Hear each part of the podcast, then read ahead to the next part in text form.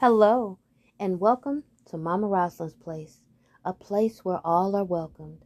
So come on in, sit back, relax, and stay for a while. Each Tuesday, I will share with you a different story or two. These are my interpretations of some of my favorite stories. This week's story is The People Could Fly by Virginia Hamilton. Okay, now y'all. I'm going to tell y'all this story the way it was told to me. They say the people could fly. They say that long ago in Africa, some of the people could really fly. And they could walk up on the air like climbing up on a gate. And they flew like blackbirds over the hills, black, shiny wings flapping against the blue of the sky. Then many of the people were captured for slavery. The ones that could fly, they shed their wings. They couldn't take their wings across the water on the slave ship. Too crowded, don't you know? The folks were full of misery then, got sick with the up and down of the sea. So they forgot about flying when they could no longer breathe the sweet scent of Africa. Say the people who could fly kept their power. Although they shed their wings, they kept it a secret in the land of slavery. They looked the same as the other people from Africa who had been coming over, who had the beautiful dark skin. They say you couldn't tell anymore who could fly from ones who couldn't. One such who could was an old man named Toby. And standing tall, yet afraid, was a young woman who once had wings. They called her Sarah. Now Sarah carried a baby tied to her back. She trembled because she had to work so hard. And she was so very tired. The slaves, they labored in the fields from sun up to sundown, don't you know? The owner of the slaves called himself their master. Say he was a hard lump of clay, a hard rock, and he couldn't be moved. His overseer, on horseback, pointed out the slaves who were slowing down. So the one called driver, he cracked his whip over the slow ones to make them move faster. The whip was a slice open cut of pain. So they did move faster. They had to. Sarah hoed and chopped the roll with the baby on her back. The baby slept, but then they say the baby grew hungry. That baby started bawling and crying real loud. Sarah couldn't stop to feed it. She couldn't stop to soothe it or quiet the baby down. She let it cry. She didn't want to, but she had no choice. "Keep that thing quiet," called the overseer. He pointed his finger at the baby.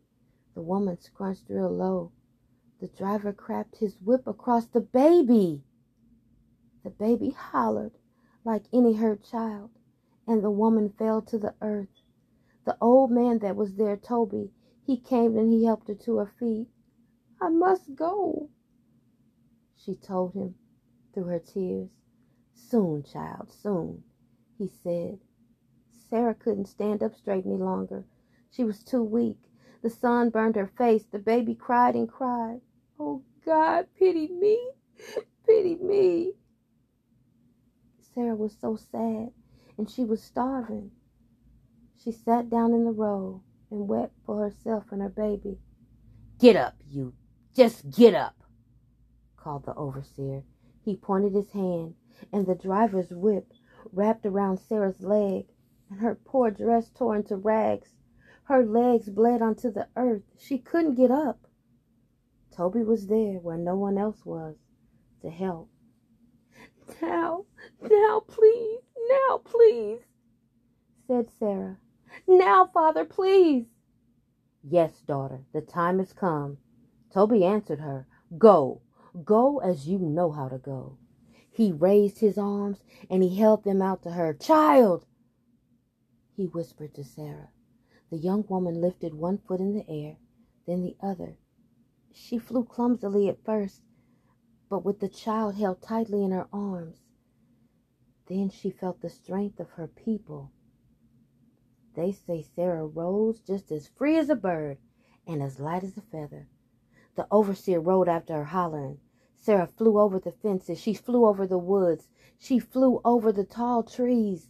Nothing could stop her, not even the overseer. She flew like an eagle now, until she was gone from sight.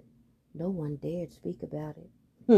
They couldn't believe it, but it was true, because they that was there saw that it was. They say the next day it was deathly hot in the fields. A young man's slave fell from the heat. The driver came and whipped him. Toby came over and spoke words to the fallen young man, the words of ancient Africa once again, never remembered completely. The young man forgot them as soon as he heard them. But he lifted himself up. He got a rolling over the air. He rolled on it a while, and then he flew away. Another and another fell from the heap. Toby was there. He cried out to the fallen and reached his arms out to them. He whispered and sighed to them, and they too rose in the air. They rolled the hot breezes. The ones flying were black and shining sticks, wheeling about the head of the overseer. They crossed the roads, the fields, the fences, the streams, and they were up and away. "Seize that old man!" cried the overseer. "He's the cause of all this." The one calling himself master came running. The driver got his whip ready to curl it around old Toby and tie him up. The slave owner took his hip gun from his place. He meant to kill old Toby, but Toby just laughed. So he threw his head back and said, "Ha ha! Don't you know who I am? Don't you know who some of us in this field are?" He said it to their faces. "We are the ones who fly." And he sighed those ancient words. And then the next thing you know, there was a great outcrying. The bent backs of the slaves straightened up. Old and young who were called slaves and who could fly, they joined hands. Seemed like they was getting ready to sing, but they didn't shuffle in a circle. They didn't sing. They rose in the air. They flew in a flock that was black against the heavenly blue. Black crows or black shadows, it didn't matter. They went so high, way above the plantation, way over the slavery land. Say they flew away to their freedom. And the old man, old Toby, he flew behind them, taking care of them. He wasn't crying. He wasn't laughing. He was seeing them. He was their overseer. His gaze fell on the plantation where the slaves who could not fly waited. "Take us with you." Their looks spoke it, but they were afraid to shout it. Toby couldn't take them with him. He hadn't the time to teach them to fly. They must wait for a chance to run. "Goodbye," the old man Toby said to them, the poor souls, and he was flying away. So they say, the overseer told it. The one called master said it was a lie, a trick of the light. The sun was in everybody's eyes and made them see strange things. The driver, he just kept his mouth shut. The slaves who could not fly told about the people who could fly to their children when they were free. When they sat close before the fire in the free land, they told it. They did so love firelight and freedom and telling stories. They say that the children of the ones who could not fly told their children. And now me, I have told it to you. The end. Well, my friends, I hope you enjoyed our visit today, and I hope that you'll join us again next week for another story or two. If you would like to contact me, I can be reached at mamaroslynds@gmail.com. That's MAMAROSLYNS@gmail.com. Today, I would like to leave you with this. Make a conscious effort to surround yourself with positive, nourishing, and uplifting people. People who believe in you, encourage you to go after your dreams, and applaud your victories. And as always, my friends, be blessed.